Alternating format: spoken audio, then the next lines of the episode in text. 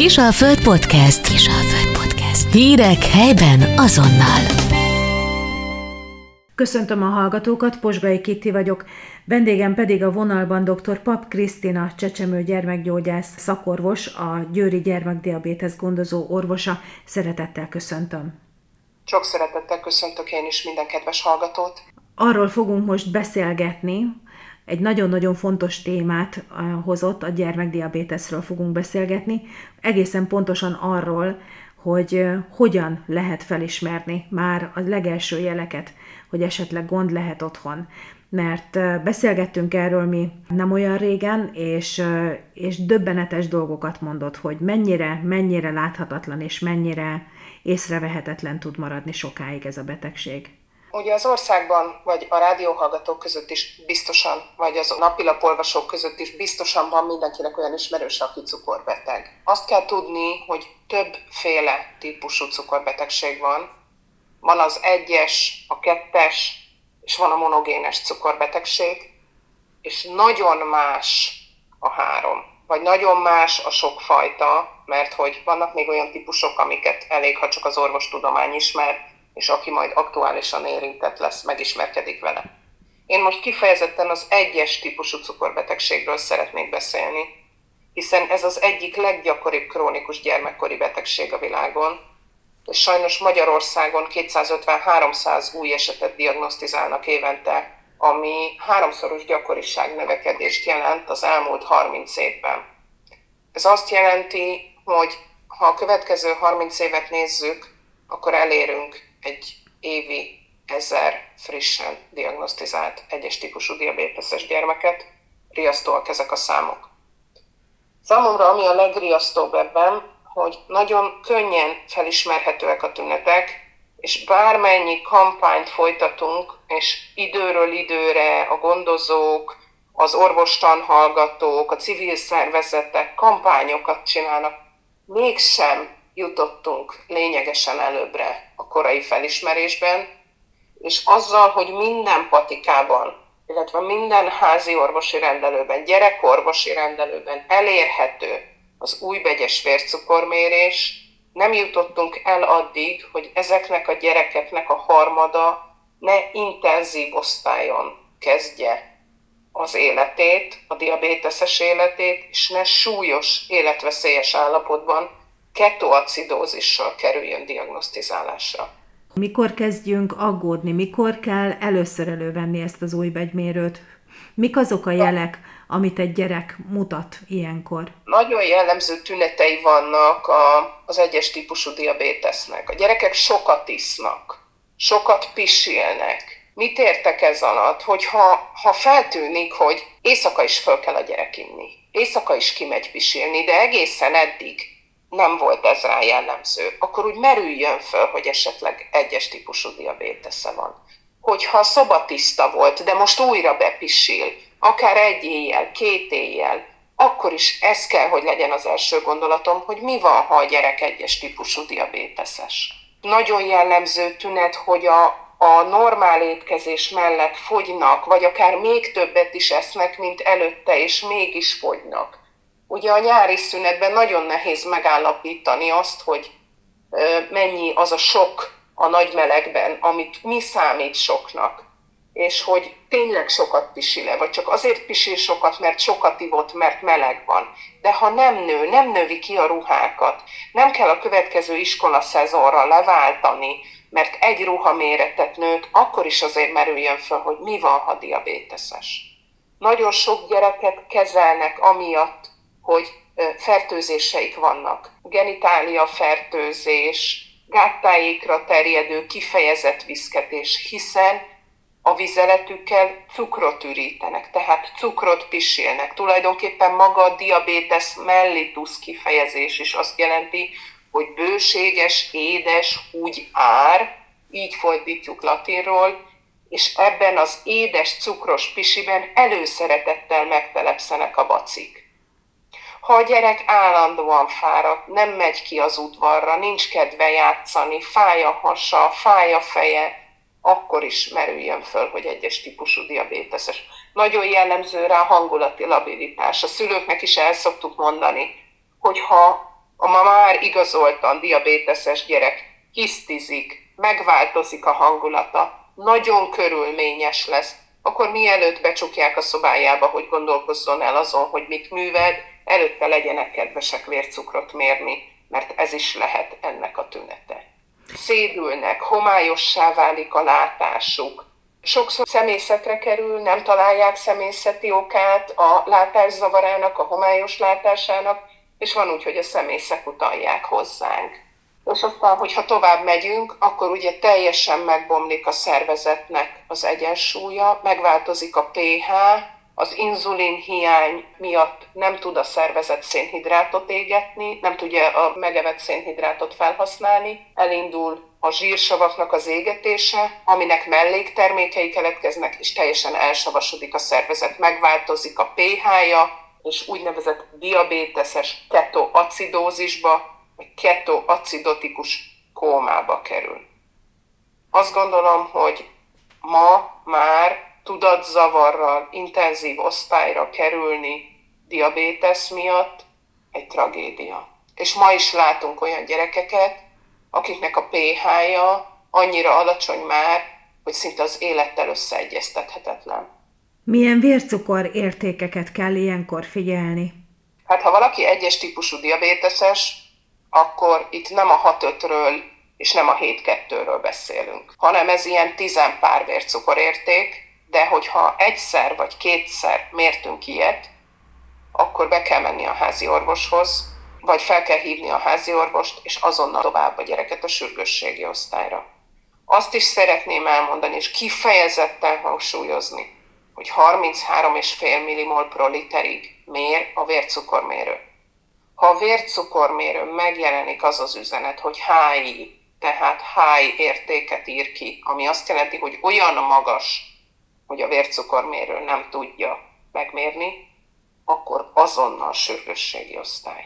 Meddig normális a gyerekeknél? Mindenkinél egyforma a vércukor szint, vagy ez a korral változik? Nem. Ez gyereknél, felnőttnél teljesen 3,5 és 6 között tekintjük normál értéknek a vércukrot, és a fölötte lévő értékek esetén pedig el kell gondolkozni azon, hogy ez étkezés, vagy égyomorra, vagy étkezéstől függetlenül, vagy evette olyat a gyerek, de ha egyes típusú diabéteses, akkor az, amit én az elmúlt években, én 2015 óta dolgozom, amit láttam, az a 72-es volt a csúcs, amit én érzékeltem. Ugye ezeket az újbegyes vércukormérő nem méri be.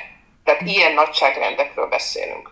Óriási problémát jelent az, amikor visszakerül a gyerek az óvodába, már diagnosztizáltan, és mindenkinek van cukorbeteg ismerőse, csak amíg Erzsi néninek a 2-es típussal mondjuk 3,5 és 10 között ingadozik, addig ezeknek a gyerekeknek az 1,9-től a 29,9-ig bármi lehet. Nagyon más a kettő. Nem szeretem, hogyha azt mondják, hogy hát én tudom, mi az a cukorbetegség, mert én is láttam már 2-es típust. Riasztó ez szülőként? Rettentően riasztó.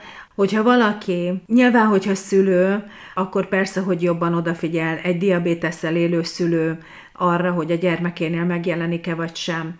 De hogyha a családban csak, idézőjelben mondom a csakot, egy nagypapa a 2 közül, vagy egy nagyszülő testvére, tehát így minél messzebbre megyünk a rokonságban, annál kevésbé van rá esély, hogy megjelenik, vagy ha már egyszer ott van ebben az ágban, és megjelenik az 1-2-es típusú cukorbetegség, azért érdemes rá jobban odafigyelni. Nagyon éles különbséget kell vonni a között, hogy ez az egyenesági rokon, legyen az apa, anya, apai nagyszülő, anyai nagyszülő, 1-es vagy 2-es típusú diabéteses. Ha 1-es típusú diabéteses, akkor biztosan rendelkezik a hajlamosító génnel. Tehát akkor sokkal jobban oda kell figyelni a gyerekre. Sok esetben azt tapasztaljuk, hogy ha egy szülő ezzel a betegséggel él, akkor vagy nagyon korán észreveszi, vagy nagyon későn veszi észre. Nagyon végletesek, hiszen a szülő is tagadja Tehát nem hiszi el, hiszen ez belőle jön, hogy ő örökítette tovább, vagy az ő génje által örökölhette tovább a gyerek. És ez sem feltétlenül igaz, mert kialakulhatnak a gyerek genetikai állományában olyan új mutációk, amik kiváltották ezt a diabéteszre hajlamosító gént. Az, hogyha a családban van 2-es típusú diabéteszes, azt tudjuk, hogy a 2-es típusú diabétesz az egy teljesen más úton alakul ki. Tehát élesen el kell különíteni a kettőt, én ezért nem is szeretem összemosni ezt a kettőt, mert hogy a köztudatban nagyon-nagyon összemosódik. A 2-es típusú diabétesz az többségében az étkezéssel függ össze. Mit eszek, hogy eszek, hogyan eszek. Ezért kapják vissza ezek a gyerekek is, hogy hát mert sok édességet ettél. Feltenném a kérdést, hogy az a 9 hónapos, aki tisztán anyatejes, miből evett sokat? 2-es típusú cukorbetegség akkor ezek szerint kialakulhat? A 2-es típusú kialakulhat, hiszen annak az a mechanizmusa, hogy túl sok a szénhidrát bevitel, és nem tud vele a hasnyálmirigy lépést tartani.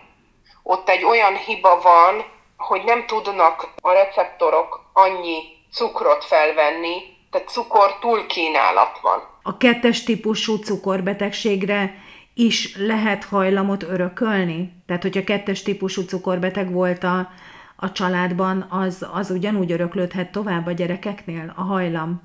Igen, de az megfelelő odafigyeléssel, diétával kiküszöbölhető. Az 1-es típusú kialakulása ellen az ég adta egy világon semmit nem tudnak tenni. Ezért is kell akkor nagyon odafigyelni, és időben felkeresni az orvosokat. Hogyha a megyéről beszélünk, vagy Győrről beszélünk, milyen az ellátottság, milyen a háló, a házi orvosok, ellátó kórházak között, hogyan működik a rendszer? A rendszer úgy működik, hogyha a szülő bemegy a házi orvoshoz, kér segítséget 1-es típusú diabétesz esetén, és ott mérnek egy olyan magas vércukrot, akkor az azonnal sürgősségi osztály és kórházi felvétel.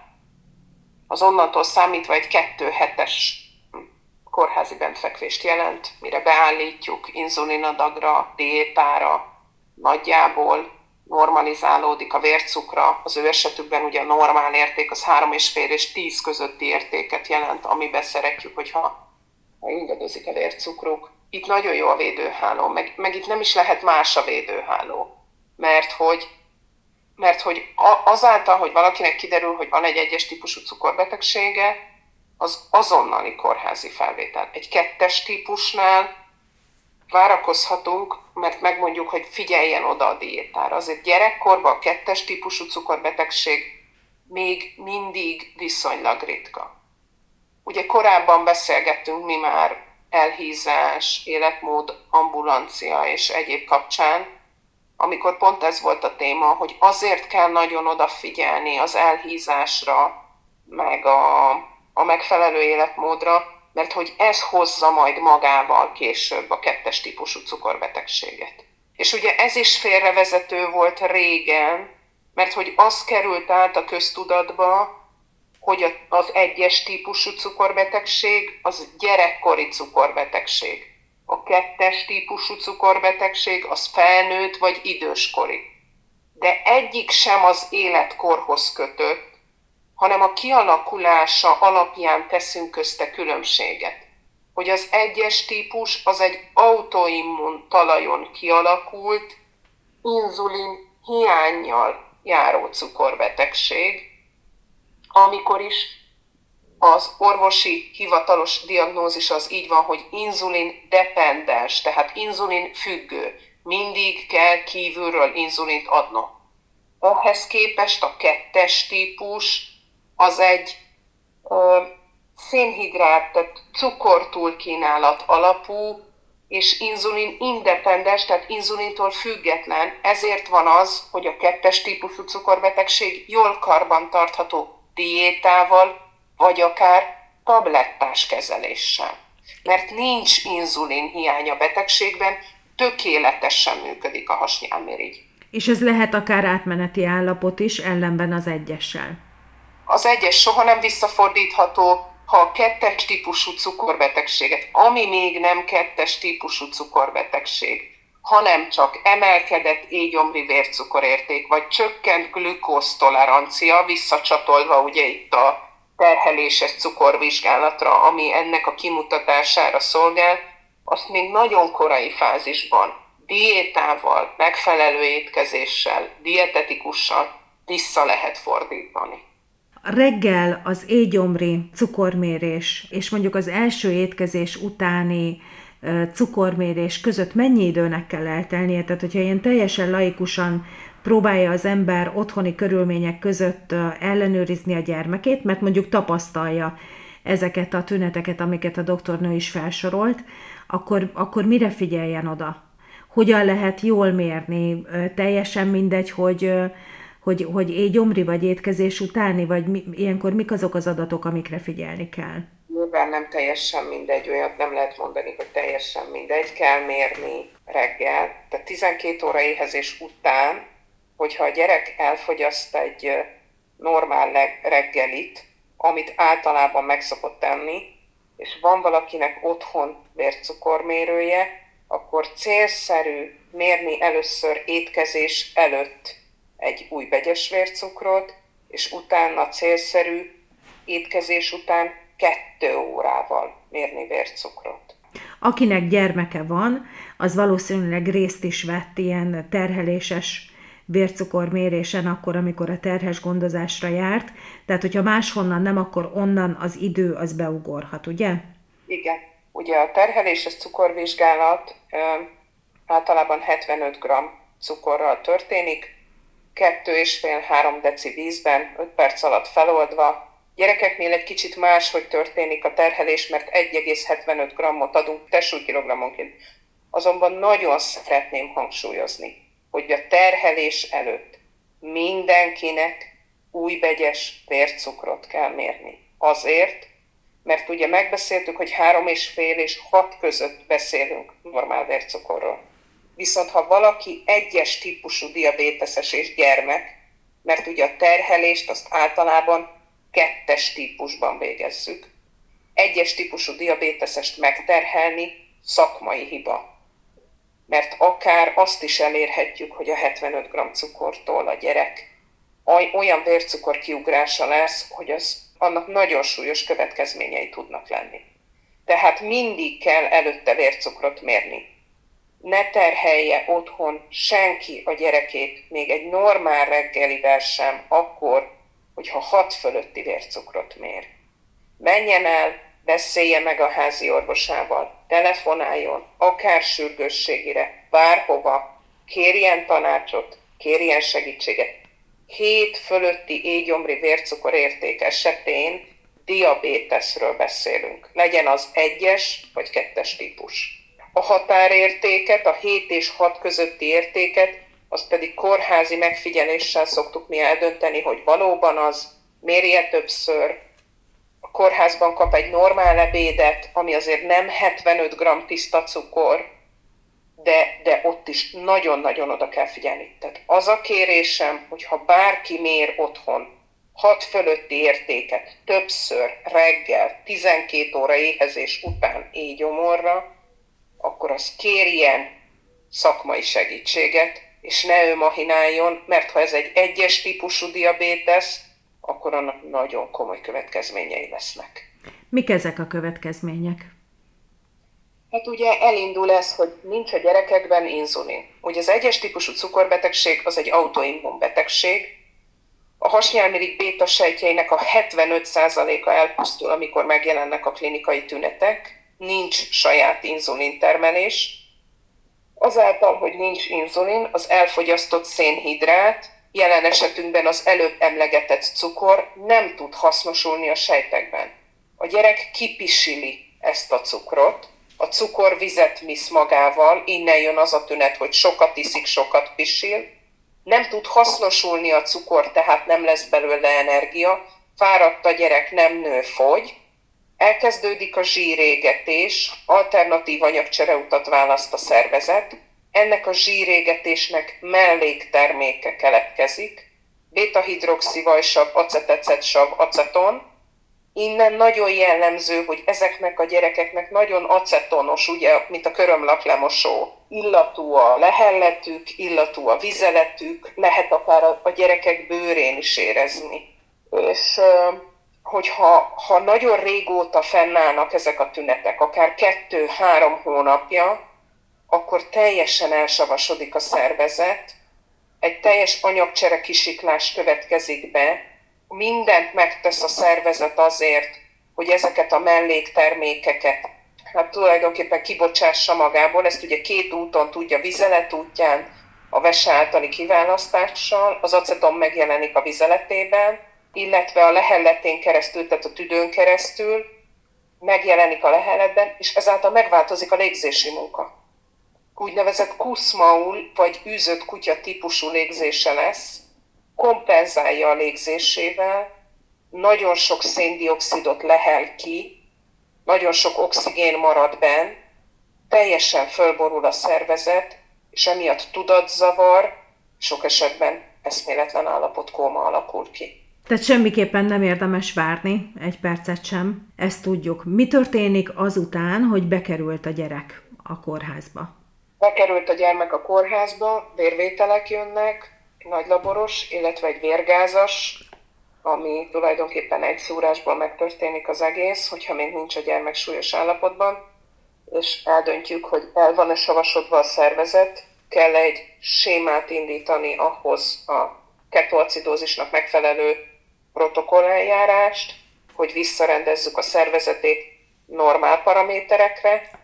Ebben az esetben a gyermek vénásan kap inzulint, illetve folyadékot, hogyha folyadékhiány is társul emellé, vagy hogyha ezt hál' Isten sikerül kiküszöbölni, és egy jó állapotban kerül a gyerek diagnosztizálásra, akkor pedig elegendő a szubkután, vagyis a bőr alatti zsírszövetbe adott inzulin. Életkoruknak megfelelően választunk inzulint, és ennek megfelelően az étkezéshez igazítva döntjük el, hogy napi 2-szer, vagy napi 5-szöri inzulinkezelésre szorulnak-e.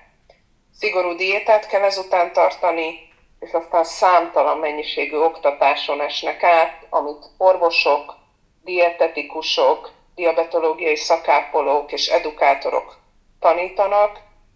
Életük végéig gondozásban maradnak, amikben nem töltötték a 18 éves életkorukat, vagy nappali tagozatos hallgatók, addig maradnak a gyerekvilágban, 2 havonta járnak gondozásra, ők otthon napi szinten adják az előre beállított 2-szeri vagy 5-szöri, hát aztán egy év után pedig az inzulinpumpa által adagolt inzulint, tartják a diétát, 2 havonta megtörténik ezeknek az eszközöknek, a szükséges gyógyszereknek, mint az inzulin a felírása, és átbeszéljük, hogy min kell változtatni, hogy kell csinálni, miért nem jó, miért ügyesek, hogy mehet a gyerek iskolába, tornázzon-e, ne, menjen edzésre, sportra, és a többi, és a többi. Miért nem visszafordítható ez az állapot, ez a betegség? Azért, mert nincs rá okiterápia. Tudjuk, hogy az inzulin az egy tüneti kezelést jelent. Már önmagában ez egy nagyon hatalmas, nagy technikai ugrás volt, hiszen 1921-ben adták be az első inzulininjekciót, január 11-én egy 14 éves kisfiúnak, Leonard Thompsonnak Kanadában, és azóta röpke 100 év telt el, és 100 év alatt az inzulin feltalálásától eljutottunk a bőr alá adott inzulinpumpáig és szenzorig, amely folyamatosan méri a szövetközi cukorértéket, küldi tovább a jelet a pumpára, és a pumpa ez alapján adagolja a gyereknek szükséges inzulin. De ez mind csak a tünet. Az inzulin hiányt pótoljuk, de a betegségnek az oka, hogy a hasnyálmirigy bétasejtjeinek a 75%-át az autoantitestek elpusztították. Akkor fogunk eljutni az okiterápiáig, ha valaha eljutunk addig, hogyha vissza tudjuk adni ezeket a bétasejteket, és újra a saját sejtjeik termelik a gyerekeknek az inzulint. Folynak ez irányú kutatások? Természetesen igen, a diabétesz az egyik leggyorsabban fejlődő tudományág a világon, hiszen a leggyakoribb krónikus gyermekkori betegség, és nagyon riasztó az, hogy egyre korábbra tevődik az egyes típusú diabétesz előfordul eset, tehát óriási nagy ugrást látunk a kicsi gyermekkorban, a kisdetkorban 1-3 éves korig, hogy amíg addig az elmúlt 30 évben mondjuk az volt a jellemző, hogy a kamaszoknál fordul elő főként, most egyre több az 1-3 éves korosztályban előforduló, és nagyon jól kell csinálni a diabétesz kezelést ahhoz, hogy ennek ne legyenek hosszú távú szövődményei, és nyilván józan parasztész alapján mindenki ki tudja számolni, hogyha valakinek 15 évesen alakul ki az egyes típusú diabétesze, mondjuk egy 9 hónapossal szemben, akkor annak van 15 év előnye az egészséges életévek számából. Mi lehet az oka annak, hogy egyre többen és egyre korábban diagnosztizálódnak? Az, hogy egyre többen, azt tudjuk, hogy az egyes típusú diabétesz kialakulásában szemben a köztudattal, hogy sok édességeket él, ez nem igaz, hiszen ez egy autoimmunbetegség. Az elmúlt 30 évben egyre gyakoribbá váltak az autoimmunbetegségek. Mindenki, vagy az emberek nagy része rendelkezhet, vagy örökölhetett diabéteszre hajlamosító gént. Ez még nem jelenti feltétlenül azt, hogy az ő életében megjelenik maga a betegség, csak a genetikai állományában ott van ez a hajlamosító gén. Ehhez hozzájárulnak a környezeti tényezők, úgy, mint az éghajlati tagozódás. Tehát tudjuk, hogy az északi országokban, Skandinávia, Norvégia, Finn régió, 5-ször ennyi az egyes típusú diabétesz előfordulása. Tudjuk, hogy szerepet játszik a D-vitamin ellátottság. Tudjuk, hogy szerepet játszik az, hogy kinek mikor vezették be az étkezésébe a glutént, vagy akár a tejfehérjét. Erre folynak a kutatások, hogy melyik játszik védő, melyik játszik gátló szerepet. Ezt sem tudjuk pontosan. Viszont azt tudjuk, hogy a vírusfertőzések nagyon-nagyon provokálják az autoimmunkorképeknek a fokozódását, illetve ezáltal az egyes típusú diabétesz egyre gyakoribbá válását is. És hány olyan vírusfertőzésen lesznek át a gyerekek, amiről nem is tudunk, vagy nem is úgy élem meg, hogy beteg a gyerekem, hiszen kicsit folyik az orra, de hát az, hogy taknyos, hát Istenem, hát szeptembertől márciusig. Aki közösségbe jár gyerek, és bekerül a közösségbe, adják-veszik ezeket a vírusfertőzéseket. De ha túl sokszor kapja el, akkor, ahogy mondta, jól értettem, hogy provokálja, ki provokálja? A rejtett gén az ott van, ezeknek a dolgoknak az együttállása határozza meg, hogy valakiből mondjuk diabéteszes lesz vagy sem. Tehát, hogyha valaki mondjuk az északi országokba születik, Skandináviába vagy Finnországba, akkor 5-ször akkor az esélye, mondjuk, mint aki nálunk él. De 10-szer akkor az esélye, mint aki az egyenlítő mentén él. Dr. Pap Krisztina csecsemő gyermekgyógyász szakorvosnak, a győri gyermekdiabétesz gondozó orvosának nagyon szépen köszönöm ezt a sok hasznos információt, és várom vissza egy következő beszélgetésre, hogy egy kicsit bele tudjunk tekinteni abba a világba, azokba a hétköznapokba, amikben ezek a családok élnek, hogyan működnek ők egy iskolai, óvodai közösségben, meg úgy egyáltalán a hétköznapokban, úgyhogy köszönöm szépen, és várom vissza. Köszönöm, hogy meghallgattak. Az a kérésem, hogy mindenki azt az üzenetet vigye magával haza ebből az interjúból, hogyha a gyerek sokat iszik, sokat pisil, fáradt, fogy, nincs energiája, fáj a hasa, fáj a feje, szédül, akkor mielőbb keressenek föl egy patikát, egy házi orvost, vagy egy olyan ismerőst, rokont, aki tud újbegyből vércukrot mérni. Nagyon szépen köszönöm. Hallgatóinknak is köszönjük szépen a figyelmet, minden jót, viszonthallásra! Kis a Föld Podcast. Hírek helyben, azonnal!